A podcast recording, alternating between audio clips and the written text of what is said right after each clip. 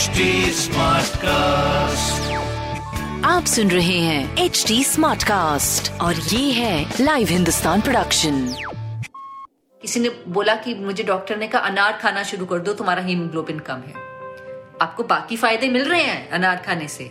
Iron नहीं मिल रहा। जब तक कि आपने उसमें या तो नींबू नहीं डाला या फिर आपने उसमें आंवला नहीं डाला विटामिन सी नहीं डाला। जूस जब पीते हैं अनार का जब तक आपने उसमें एक मौसमी या संतरा नहीं डाला, उसमें से आपको आयरन नहीं मिलेगा। पालक आप खा रहे हैं, आपको आयरन नहीं मिलेगा जब तक उसके साथ कुछ विटामिन सी रिच सोर्स ना हो। तो ये बहुत इंपॉर्टेंट चीज़ें हैं। सेहत है तो ज़िंदगी है। लव यू कहना है तो अपने आप से कहिए। सेहत और अच्छी ज़िंदगी के बारे में लव यू ज़िंदगी पॉडकास्ट में हम हर हफ़्ते बात करेंगे सेहत से जुड़े अलग अलग विषयों पर। मैं जयंती रंगनाथन हिंदुस्तान की एग्जीक्यूटिव एडिटर बातें करूँगी हेल्थ से जुड़े एक्सपर्ट से और हम मिलकर बनाएँगे आपकी ज़िंदगी को थोड़ा सा हसीन और थोड़ा और आसान। लव यू ज़िंदगी। हेलो दोस्तों लव यू ज़िंदगी के नए एपिसोड में आप सबका स्वागत है। हम बात कर रहे हैं कविता देवगन से। कविता देवगन एक फ़ेमस डाइटिशियन और ऑदर है। और आज हम जिस विषय पे बात करेंगे, वो हम सबके बहुत करीब है, क्योंकि इससे इतने सारे मिथ्स जुड़े हुए हैं कि हम सब चाहते हैं कि इसका खुलासा हो बिल्कुल।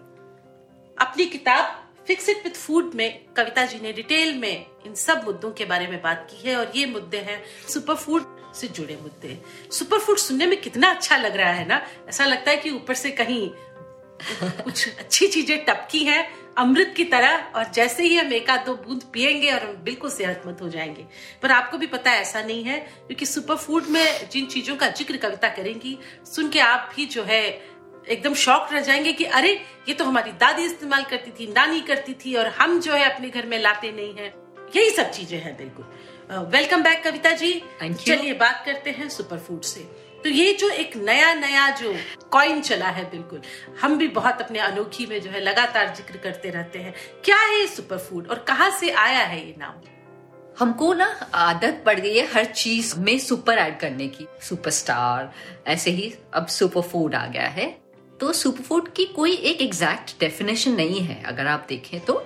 सुपर फ़ूड को अगर मैं समझाने की कोशिश करूँ तो वैसे तो सारे फूड्स अच्छे हैं। फ़ूड जो नेचुरल फ़ूड है, वो आपके लिए अच्छा है।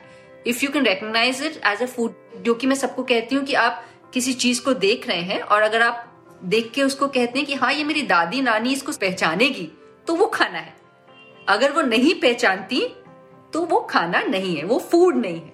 सिंपल ये पहली चीज़। फ़ूड पहले समझना ज़रूरी है, फिर हम सुपर फ़ूड पे आते हैं। अब सुपर फ़ूड क्या होता है, उसको आइडेंटिफाई करने का बहुत ही सिंपल तरीका है। कि या तो कोई फ़ूड आपको एक कोई न्यूट्रिएंट बहुत ज़्यादा अमाउंट में दे रहा है, जो कि आपकी हेल्थ के लिए बहुत अच्छा है। जैसे कि फॉर एग्ज़ाम्पल अगर हम हल्दी की बात कर लें टर्मरिक की बात कर लें तो उसमें कर्क्यूमिन है, जो कि अब जग जानता है कि बहुत ही हमारे लिए बेनिफिशियल है। तो वो इस तरीके से सुपर फ़ूड हो गया हल्दी, क्योंकि वो हमको कर्क्यूमिन इतना ज़्यादा दे रहा है कि वो हमारे बहुत बेनिफिट कर रहा है। या ये एक तरीका है सुपर फ़ूड को आइडेंटिफाई करने का ऐसे बहुत सारे और भी हैं। दूसरा तरीका आइडेंटिफाई करने का सुपर फ़ूड को है कि वो एक फ़ूड ऐसा है जो कि आपको खूब सारे न्यूट्रिएंट्स दे रहा है। इट्स पैक्ड विद न्यूट्रिएंट्स ये भी दे रहा है ये भी दे रहा है मिनरल्स भी दे रहा है विटामिन ए भी दे रहा है सी भी दे रहा है। मतलब कुछ इतना दे रहा है कि वो आपके बहुत जैसे बेनिफिट रागी जैसे रागी। रागी बहुत अभी तो मैं आप देखना है ना लिस्ट इतनी बड़ी है कि आप बोलेंगे तो ये तो सभी सुपर फ़ूड है। ये बात हो जाती है। सुपर फ़ूड को आइडेंटिफाई करना इंपॉर्टेंट है। आपने आइडेंटिफाई कर लिया कि वो इस कैटेगरी में आ रहा है या इस कैटेगरी में आ रहा है। पहली बात तो सारे फूड्स खाएँगे जो मैंने बोल दिया। ठीक है, अगर आपको सुपर फ़ूड आइडेंटिफाई करना है तो ये सिंपल फ़िल्टर है जिससे आप डिसाइड कर सकते हैं कि वो सुपर फ़ूड है। अब ये वर्ड जो है, ये बहुत अब्यूज वही बात है मार्केटिंग अगर एक मार्केटिंग टर्म बन गया तो आप किसी भी चीज़ को सुपर फ़ूड बोल सकते हैं। जैसे कि इम्यूनिटी एक मार्केटिंग टर्म बन गया था तो हर प्रोडक्ट इम्यूनिटी बूस्टिंग हो गया है आजकल। अब क्या क्लेम है? आप कैसे वेरीफाई करोगे? आपने पढ़ लिया? हाँ खा लिया। ऐसा नहीं होता है। आपको खुद अपना लॉजिक इस्तेमाल करना चाहिए कि वो ये खाना जो मैं खा रही हूँ, ये is it going to do anything good to me simple सी बात है। मैं तो वेट लॉस में भी ये रूल सिखाती हूँ सबको। थोड़ा सा डाइग्रेस कर रही हूँ बट कि अगर आप एक खाने को देख रहे हैं, आपके पास दो चॉइसेस हैं या तीन चॉइसेस हैं, आप उसमें ये सिर्फ़ एक ये सिंपल फ़िल्टर लगाइए कि ये खा के मुझे क्या फ़ायदा हो सकता है, ये खा के मुझे, ये मत सोचिए क्या नुकसान हो सकता है। नेगेटिव सोचिए मत। ये क्या दे सकता है फ़ायदा, ये क्या दे सकता है, ये क्या दे सकता है, इसमें से सबसे ज़्यादा फ़ायदा क्या देगा? वो पहले खाइए।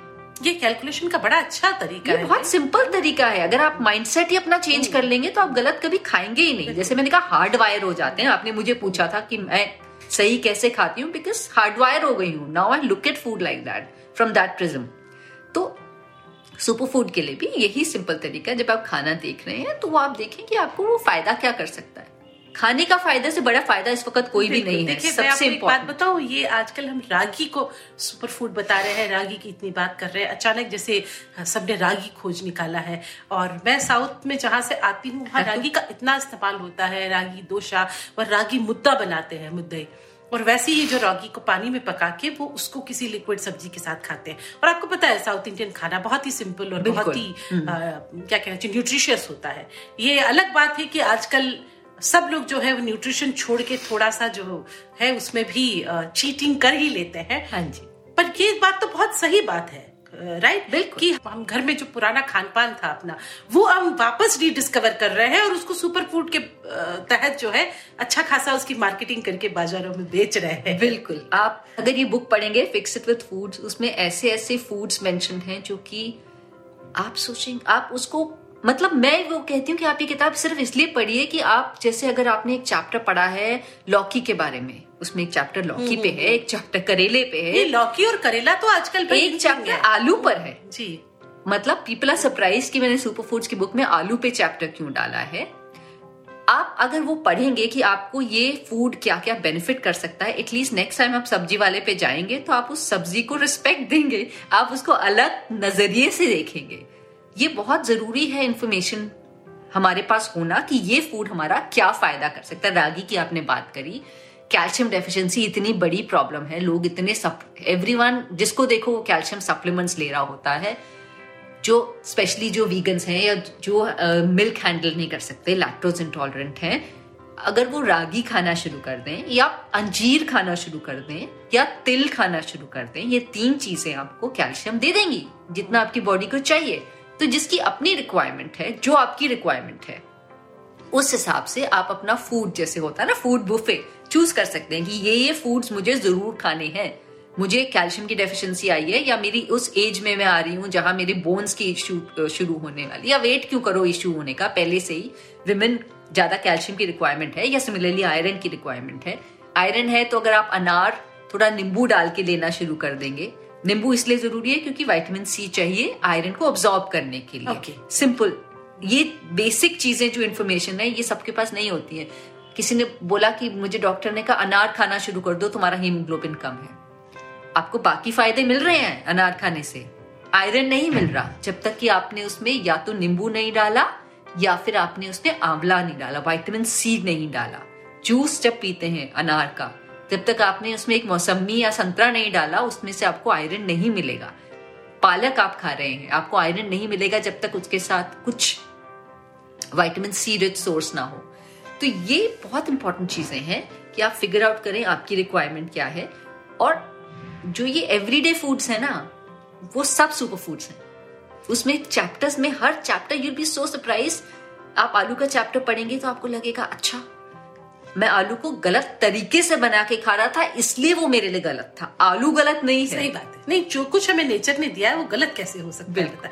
हमें ज़रूरी है इसीलिए नेचर ने दिया कविता जी अब हम बात करते हैं खाने के तेल की। उसको लेके इतनी तरह की भ्रांतियाँ हैं इतने मिथ है कि पूछिए मत कि कौन सा तेल खाएँ कौन सा नहीं खाएँ।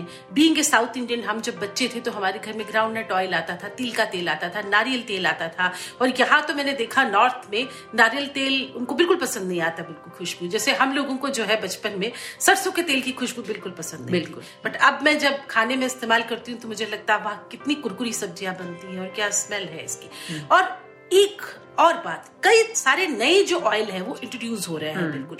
तो क्या वजह है कि ये सारे जो राइस ब्राउन ऑयल है और भी तमाम तरह के ऑयल है ये जो है फ़ैशन में आ गए हैं कहा जा रहा है हेल्थ के लिए बहुत बढ़िया है।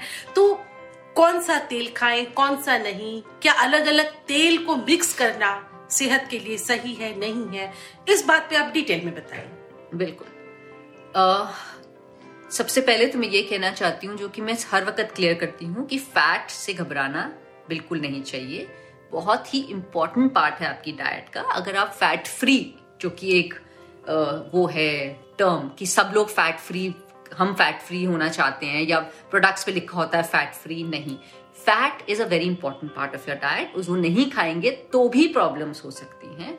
हमारे हर बॉडी ऑर्गन में फैट की रिक्वायरमेंट है ब्रेन में फैट की रिक्वायरमेंट है। आपका ब्रेन नहीं फ़ंक्शन करेगा न्यूरॉन्स फ़ंक्शन नहीं करेंगे अगर आप एक सर्टन अमाउंट ऑफ़ फैट नहीं खाएँगे। डेफिनेटली चूज़ करना राइट इज़ वेरी इंपॉर्टेंट जहाँ पे आपका सवाल उठता है कि कैसे चुने, किसमें खाना बनाएँ, कौन सा फैट खाएँ, ये कंफ्यूजन सबसे ज़्यादा है। कार्ब्स के बारे में बहुत बातें होती हैं प्रोटीन के बारे में, पर फैट के बारे में बहुत कम लोग ठीक से समझते हैं और वहाँ बहुत गलतियाँ करते हैं। तो ये बहुत ही इंपॉर्टेंट सवाल है। कैसे ऑयल चूज़ करें? पहला रूल जो आप ऑयल बचपन से खाते आ रहे हैं, वो खाते रहिए, क्योंकि आपकी बॉडी उससे अट्यून्ड है। जेनेटिक्स भी एक चीज़ होती है। आपकी बॉडी या आपके जीन्स उस चीज़ को हैंडल कर सकते हैं अच्छे तरीके से। तो वो पहला रूल है, आप वो कंटिन्यू रखिए।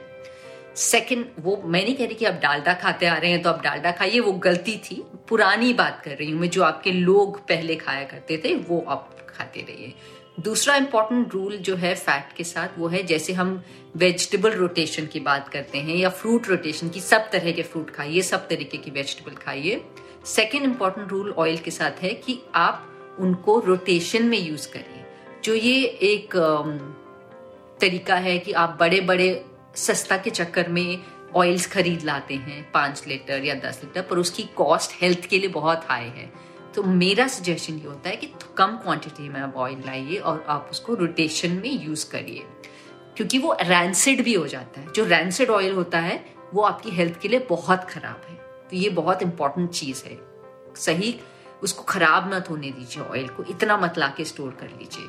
तीसरी इंपॉर्टेंट चीज़ है रोटेशन कैसे करें? दो तरीके हैं। या तो आप एक महीने एक तरीके का ऑयल यूज़ करिए या दो महीने एक तरीके का ऑयल करिए फिर आप चेंज करके दूसरा ऑयल यूज़ करिए ऐसे रोटेट कर सकते हैं। दूसरा तरीका ये है जो कि मैं अपने घर में करती हूँ आप दो तीन तरीके के यूज़ करिए जैसे कि मैं सैलड्स वगैरह में ऑलिव ऑयल डाल देती हूँ या सेसमे ऑयल डाल देती हूँ। अगर मैं कुक करती हूँ तो मैं सरसों का ऑयल बिकॉज़ मैं नॉर्थ से हूँ तो मैं सरसों का ऑयल यूज़ करती हूँ। आपके वहाँ जो यूज़ होता है ऑयल आप वो करिए आपके रीजन में। और जो आप दाल बना रहे हैं उसमें आप तड़का घी का लगा लीजिए। तो इस और अगर आप फ्राई कर रहे हैं तो बहुत इंपॉर्टेंट चीज़ है जो देखना। फ्राई करने के लिए ये गलती हम सब करते हैं।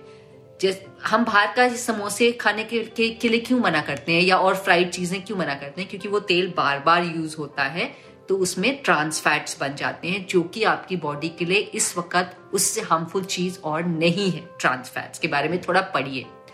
और घर में भी हम अगर ये सेम गलती करें, एक तो गलत तेल लिया जिसका पॉइंट वो जल्दी जो फ्लेम में आ जाता है ना, और वो खराब होना शुरू हो जाता है, वो हमको अवॉइड करना है और उसको बार बार यूज़ करना तेल को, वो भी इक्वली डैमेजिंग है। चाहे आप घर में वैसे करके तेल करें या बाहर से बनाएँ। जो ये तेल होते हैं दो तीन जैसे घी होता है, जो जल्दी बर्न आउट नहीं होना शुरू होता। या फिर आपका ये राइस ब्रांड ऑयल जो आपने मेंशन करा, उसका एक ही फ़ायदा ये कि वो फ्राई करने के लिए ठीक है। तो ये आपको देखना पड़ेगा कि आप किसको, किस ऑयल को किस पर्पस के लिए यूज़ कर रहे हैं। रिफाइंड ऑयल जहाँ तक हो सके, आप उसको प्लीज़ अवॉइड करिए। कभी कभार यूज़ कर लिया, ठीक है। ऑफकोर्स एक कॉस्ट फैक्टर भी होता है, वो सब भी देखना पड़ता है। पर कम यूज़ करें। पहला रूल तो वही है जो मैं सबसे पहले बोलना चाहिए था कम यूज़ करें। उसके बाद ये सारे रूल्स आने शुरू होते हैं कि आप यूज़ करिए पर रोटेशन में यूज़ करिए। तो या ऐसे रोटेट करिए या ऐसे रोटेट करिए। देखिए जैसे मैं जब छोटी थी तब सोयाबीन ऑयल सनफ्लावर ऑयल ये सब मार्केट में आया ही नहीं था बिल्कुल। तो ये सब सेहत के लिए कितने सही है? जो भी ऑयल जितना ज़्यादा जिसके ऊपर काम हुआ हुआ है प्रिजर्वेटिव्स ऐड हुए हैं या जिसको रिफाइनिंग हुई हुई है वो आपके लिए ठीक नहीं है। क्योंकि अब इतने कॉम्प्लिकेटेड मैं एक्सप्लेनेशन में नहीं जाना चाहती। ओमेगा थ्री ओमेगा सिक्स का एक रेशियो होता है जो हमारी बॉडी को चाहिए होता है। हमें ओमेगा थ्री ज़्यादा चाहिए पर ये जितने भी ये ऑयल्स आप मेंशन कर रहे हो इन सब में ओमेगा सिक्स बहुत ज़्यादा है जो कि हमारी हेल्थ के लिए अच्छा नहीं है। थोड़े क्वांटिटी में आप यूज़ कर रहे हो तो वो आपको हार्म नहीं करेगा। कोई भी चीज़ हार्म नहीं करेगी। थोड़ी क्वांटिटी में। शुगर भी हार्म नहीं करती थोड़ी क्वांटिटी में। पर अगर आपका मेन यही ऑयल है कि आप इसी में day in and day out in oils में कुक कर रहे हो तो that is the worst thing you doing for your body तो आपको उसको कम करना बहुत ज़रूरी मैं ये नहीं कहती आप बंद कर दो because that's not possible because आपको देखना पड़ेगा आपकी बजट और आपका टेस्ट बर्ड्स घर में कैसे बन रहा है। बट प्लीज़ उसको कम कर दे। एक आध सब्ज़ी में वो यूज़ कर ले। अगर करना ही है आपको। बाकी उसके अलावा थोड़ा घी इंट्रोड्यूस करें, थोड़ा सरसों का ऑयल इंट्रोड्यूस करें। बिकॉज़ जो ऑयल जितना ज़्यादा रिफाइन हुआ हुआ है वो ऑब्वियसली जैसे रिफाइंड फूड्स की बात है वैसे ही। एक तो वो और दूसरा वो ओमेगा थ्री और ओमेगा सिक्स का जो रेशियो है वो बहुत बहुत बड़ा फैक्टर है जो ये जितनी लाइफस्टाइल डिसीजेस डेवलप हो रही हैं चाहे डायबिटीज़ हो चाहे हार्ट डिसीज हो या ये जो हमारे ऑटो इम्यून डिसऑर्डर्स होते हैं आर्थराइटिस हो गया ये सब हो गए आस्थमा हो गया इस सब चीज़ों में बहुत ज़्यादा उसका योगदान रहता जी। है। अब मैं घी पे आती हूँ। मुझे लगता है हम हर हिंदुस्तानियों के डीएनए में घी है। चाहे साउथ के हो नॉर्थ के हो ईस्ट के वेस्ट के हो खाने में घी का इस्तेमाल तो होता ही रहता है। हाँ जी। बीच में जो है हाँ, ये कहा जाने लगा था कि घी जो है शरीर को बहुत नुकसान पहुंचाता है लेकिन अब वापस जो है ये आ गया है कि तड़का घी में दीजिए और घी जो है बहुत कम हार्म करता है। तो कितनी मात्रा में घी खानी चाहिए? और जब हम बच्चे थे तो फिर मुझे याद है कि माँ जो है घर के बने मक्खन से घी निकाला करती थी। अब ये पॉसिबल नहीं है हम लोग बाहर से खरीदते हैं। तो कैसे देखें कि सबसे बढ़िया घी कौन सा है और कितना इस्तेमाल करना चाहिए? सबसे बढ़िया घी तो वही है जी ब्रांड पे मत जाइए जहाँ पे आप श्योर हो सकते हैं कि आपको प्योर घी मिल रहा है। वहाँ जाइए। अगर आप उस चीज़ को कंट्रोल कर सकते हैं तो आप वहीं से खरीदिए जहाँ आपको पता है घी कैसे बन रहा है। वो सबके लिए पॉसिबल नहीं है। कुछ लोग तो जैसे आप कहते घर में ही बनाते थे मेरी मदर। हमेशा घर के घी से ही हम बड़े हुए हैं, पर अब मैं भी नहीं बनाती हूँ। नहीं है टाइम उतना, या उतना दूध भी नहीं आता हमारे घर में कि आप उतना घी निकालेंगे। तो पहली बात तो ये चूज़ करने के लिए, घी में प्योरिटी खैर, हर चीज़ में प्योरिटी इंपॉर्टेंट है, पर घी में आप कंट्रोल कर सकते हैं। क्योंकि थोड़ा यूज़ करना है तो आप वो थोड़ी एक्सपेंसिव भी ले सकते हैं, पर प्योर लीजिए, ये मैं कहना चाहती हूँ घी में। दूसरी चीज़ है क्वांटिटी सबको थोड़ा घी ज़रूर खाना चाहिए। सबको। मैं ये कहती हूँ एवरी सिंगल पर्सन किसी भी एज ग्रुप का हो, थोड़ा घी उसके बॉडी में रोज जाना चाहिए। थोड़ा के डेफिनेशन ये है, चाहे एक चम्मच जाए दिन में। तो एक चीज़ आप चाहे घी में तड़क लें, चाहे दाल तड़क लें, चाहे आप सब्ज़ी तड़क लें, पर एक चम्मच घी हर इंसान के बॉडी में जाना चाहिए।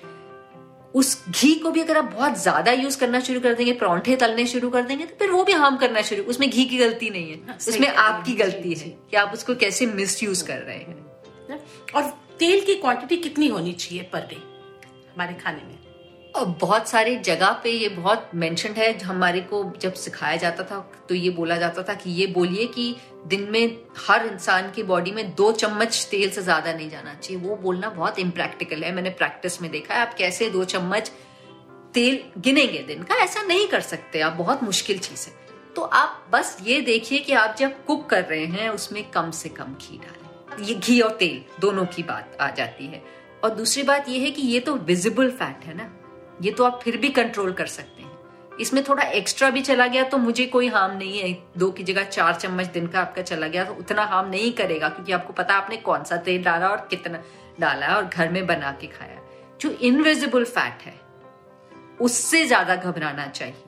जो पैकेज फूड्स के अंदर, जहाँ फैट आपको नहीं दिख रहा है, पर है ऑब्वियसली बहुत सारा है, वो ज़्यादा हार्मफुल है क्योंकि वो बुरा फैट है। बुरा टाइप ऑफ़ फैट है is what I am saying trans fats भी हो सकते हैं उसमें सैचुरेटेड फैट्स हो सकते हैं जो कि आपको हार्म करेंगे ज़्यादा। ज़्यादा आपके शरीर को नुकसान बिल्कुल। आपसे एक लास्ट सवाल। ये हम जो है चाय कॉफ़ी ग्रीन टी हम सब पीते हैं बिल्कुल भाई। हम, मुझे नहीं लगता कि, हो सकता है दस में से एक आध लोग जो है कॉफ़ी चाय नहीं पीते हो, पर अधिकांश लोग पीते हैं और हम काम करने वाले लोग तो काफ़ी पी लेते हैं बिल्कुल। तो कॉफ़ी के बारे में कभी ये खबर आती है कि दो कप कॉफ़ी पीना चाहिए, शरीर के लिए बहुत अच्छा है। अगले दिन खबर आती है कि coffee is bad for your health tea में आजकल ग्रीन टी जो है, वो ऐसा एक, जो है फ़ैशन में है कि दुकानें जो है, सिर्फ़ आपको ग्रीन टी के तरह तरह के, तरह तरह के लेबल से जो है अटे पटे दिखते हैं, बिल्कुल। नॉर्मल टी तो कई बार ढूंढना मुश्किल हो जाता है। तो ग्रीन टी कॉफ़ी मसाले वाली जो चाय जो हम लोग अक्सर पीते रहते हैं, इन सब का, इन सब की क्वांटिटी कितनी रखनी चाहिए, कितना पीना ठीक है, कितना पीना नहीं ठीक है? चाय जो है ना, अगर मैं बोलूँ कि इतने इंटेलिजेंट थे हमारे एंसेस्टर्स कि चाय ऐसा व्हीकल बनाया गया जिसमें अच्छी चीज़ें डाल के हमारी बॉडी में चली जाए। चाय was a vehicle always just a vehicle कि एक ड्रिंक है जिसमें आपको जो जो आपकी बॉडी में हेल्थ बूस्टिंग चीज़ें डालनी है वो आप उसमें डालिए वो स्वाद भी बन जाएगी और आपकी बॉडी में वो सब चीज़ें भी चली जाएँगी। चाहे सिनेमन हो चाहे सौफ हो चाहे इलायची हो अदरक हो ये सब चीज़ें सिवाय एक लहसुन को छोड़ के बाकी सब मेरे ख्याल से चाय में डल जाता है। तो ये एक बहुत ही इंटेलिजेंट चीज़ थी जो कि थी, चाय बनाई गई थी। अब उसको धीरे धीरे वो बेसिक थॉट तो उसके पीछे का चला गया। और उसको सिर्फ़ एक स्ट्रेस रिलीविंग टूल की तरह यूज़ करना शुरू कर दिया लोगों ने। अगर आप उसको उस तरीके से देखेंगे तो आप दिन में दो पिएँगे जी आपने एक सुबह पी ली या आपने एक शाम को पी ली और आपका काम बन गया क्योंकि वो चीज़ें भी अंदर चली गई स्ट्रेस रिलीफ भी हो गया। कितना स्ट्रेस रिलीफ करना है? और दूसरी बात होता थोड़ी है ज़्यादा कप चाय तो जैसे आदत तो लग जाती आदत लगने वाली हैबिट है। जी तो अच्छी चीज़ है बहुत अच्छी चीज़ है चाय रेगुलर चाय तो बहुत ही अच्छी चीज़ है। उसमें आपने सारे स्पाइसेस डाल दिए वो आपके लिए बहुत बेनिफिशियल है। दो कप से ज़्यादा बिल्कुल ना हो ग्रीन टी पे आए ग्रीन टी बहुत बेनिफिशियल है। वही बात है अब्यूज ना करें तो आपके लिए बहुत बेनिफिशियल है। There is enough research to say कि वो आपका कितना आपके अंदर फ़ायदा कर सकती है ग्रीन टी तो ग्रीन टी ज़रूर पीजिए, घबराने की ज़रूरत नहीं है। पर वही बात है, अगर अगर उसके साथ गलत कॉनोटेशन डाल दी जाए कि ग्रीन टी पी के वेट लॉस हो जाएगा, नहीं। हेल्प कर सकता है आपको बिकॉज़ अगर आप गलत चीज़ पीने की बजाय पेप्सी पीने की बजाय कोला पीने की बजाय सपोजिंग आप ग्रीन टी पी रहे हैं तो डेफिनेटली आपको हेल्प कर रहा है right plus it's a good thing for you आपका डाइजेशन ठीक कर रहा है तो वो इनडायरेक्टली आपको वेट लॉस में भी हेल्प कर सकता है। तो ग्रीन टी पीजिए but again moderation two two three cups maximum in a day उससे ज़्यादा नहीं पीना है। कॉफ़ी आपकी अगेन कॉफ़ी में कुछ खराबी नहीं है ओनली प्रॉब्लम इज़ कैफीन ज़्यादा होता है। तो जिसको कैफीन सूट नहीं करता, उसको तो डेफिनेटली नहीं पीनी चाहिए। कुछ लोगों को प्रॉब्लम होती है। उसके भी पीने के तरीके हैं। चार बजे के बाद नहीं पीनी है, क्योंकि वो आपकी स्लीप को इंटरफेयर करेगी ही करेगी। आर पीपल जो रात को भी काम करना है तो कॉफ़ी पी रहे हैं, वो गलत कर रहे हैं। उस दिन तो आपको डैमेज नहीं करेगा, पर अगर आप वो करते रहेंगे तो वो डेफिनेटली आपको कैफीन डैमेज करेगा बिकॉज़ वो इट्स अ स्टिमुलेंट ना तो वो आपको हेल्प तो नहीं कर सकता कॉफ़ी ऐसे और उनको तो मैं डेजर्ट से ना कब बोलती हूँ वो जो बड़े बड़े कैपेचिनोज और वो सब हम्म, मिलते हैं they not coffee there like मिठाई मीठा है वो आपके डेजर्ट्स हैं। इतनी हिमंगस कैलोरीज होती हैं उसमें इतना मीठा होता है दस दस तो वो स्प्रे डालते हैं उसमें मीठे के। जो ये बात आप कह रहे हो दो कप कॉफ़ी वो यहाँ से आई है क्योंकि एक रिसर्च है। अगर आप दो कप ब्लैक कॉफ़ी पीते हैं तो उसके तो डेफिनेटली प्रोवन बेनिफिट्स हैं आपकी बॉडी के लिए। क्योंकि फैटी लिवर के लिए भी माना गया है कि वो हेल्पफुल होते हैं, अगर दो कप ब्लैक कॉफ़ी दिन में आप पी सकते हैं तो। पर वही बात जिसको सूट करती है कॉफ़ी को। और खाली पेट तो बिल्कुल भी नहीं, क्योंकि फिर तो कोई फ़ायदा नहीं है आपको। आपको एसिडिटी करेगा तो फिर जो भी थोड़ा बहुत फ़ायदा होना था, वो उसका उल्टा हो जाएगा right right thank you Kavita ji dieting से जुड़े इन चार एपिसोड में आपने हमारे जो व्यूवर्स हैं लिसनर्स हैं उनको इतनी सारी बातें बता दी कि आज से अगर हम अमल करना शुरू कर देंगे तो मुझे लगता है कि एक आध महीने बाद ही हमारा जो है रिज़ल्ट जो है हमें देखने को मिल जाएगा। बिल्कुल। आप सबसे मैं यही कहूँगी फिर मैंने तो बहुत कुछ सीखा और सबसे बड़ी बात यह सीखा कि जो हमारी दादी नानी करती थी जो खाना वो बनाती थी वो खाना सेहत के लिए सबसे अच्छा है। तो उसमें आपको ये सोचने की ज़रूरत भी नहीं कि हमारी सेहत के लिए सही है कि नहीं है। तो आप कहीं से भी बिलोंग करते हैं, चाहे ईस्ट से, वेस्ट से, नॉर्थ से, साउथ से, लेकिन करिए वही जो आपके डीएनए में है। मतलब घर का बना खाइए अच्छा खाइए और सेहतमंद रहिए। सिर्फ़ आप ही नहीं, आपकी पूरी फैमिली भी। और हम सब साथ में मिलकर कह सकते हैं, लव यू ज़िंदगी।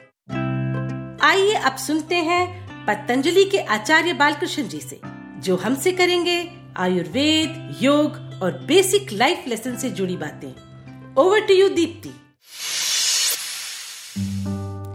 thank you Jayanti ji this segment is brought you by Patanjali तो आचार्य जी, मेरा आपसे आज का सवाल है ये कि लाइफ थ्रेटनिंग बीमारियों के बारे में भी बात कर लेते हैं। जैसे कि हाइपर या hypotension diabetes heart issues cancer वगैरह। और फिर जैसा कि आपने बताया, पतंजलि का एक अलग से रिसर्च ब्रांच भी है। तो क्या पतंजलि वेलनेस सेंटर्स में रोगियों में ऐसी बीमारियाँ जड़ से खत्म की जा सकती हैं? आयुर्वेद का प्रयोजन है। स्वस्थ से स्वास्थ्य रक्षण ये हमेशा ध्यान रखना। कि जो बीमार नहीं है, जितने भी आप बैठे हो, भगवान की दया से एक आध को कोई छोटी मोटी कोई बीमारी होगी? नहीं तो इस एज में नहीं होगी, ज़्यादा बीमारियाँ हो। पर कल तो आपको ही हो सकती है ना? मुझको भी हो सकती है। मैं फिफ्टी प्लस हो चुका हूँ, छोटा नहीं हो से देखने में छोटा लगता हूँ हाँ तो तो जो है, हो सकती है। तो क्या करें? हम बचाव करें। बीमारी पैदा ना हो। यह कोई पद्धति पैदे नहीं सिखाती है। सॉरी देखो, बड़े से बड़ा हॉस्पिटल भी है ना? उसका रॉ मटेरियल क्या है? पेशेंट आयुर्वेद का रॉ मटेरियल पेशेंट नहीं है। हम तो स्वस्थ लोग भी मेरे मेरे मेरे मेरे मेरे वो हो, आप लोग क्लाइंट हो। पेशेंट नहीं कहूँगा ना अभी तो। मैं अभी सिखाऊँगा ना, बीमार कैसे नहीं पढ़ो ये विधि सिखाऊँगा मैं बैठा करके। तो इसीलिए हमेशा ध्यान रखना कि बीमार ना हो। अगर आपको आचार्य बालकृष्ण से की गई ये बातचीत इंटरेस्टिंग लगी हो तो पतंजलि वेलनेस पॉडकास्ट को सुने ऑन एच टी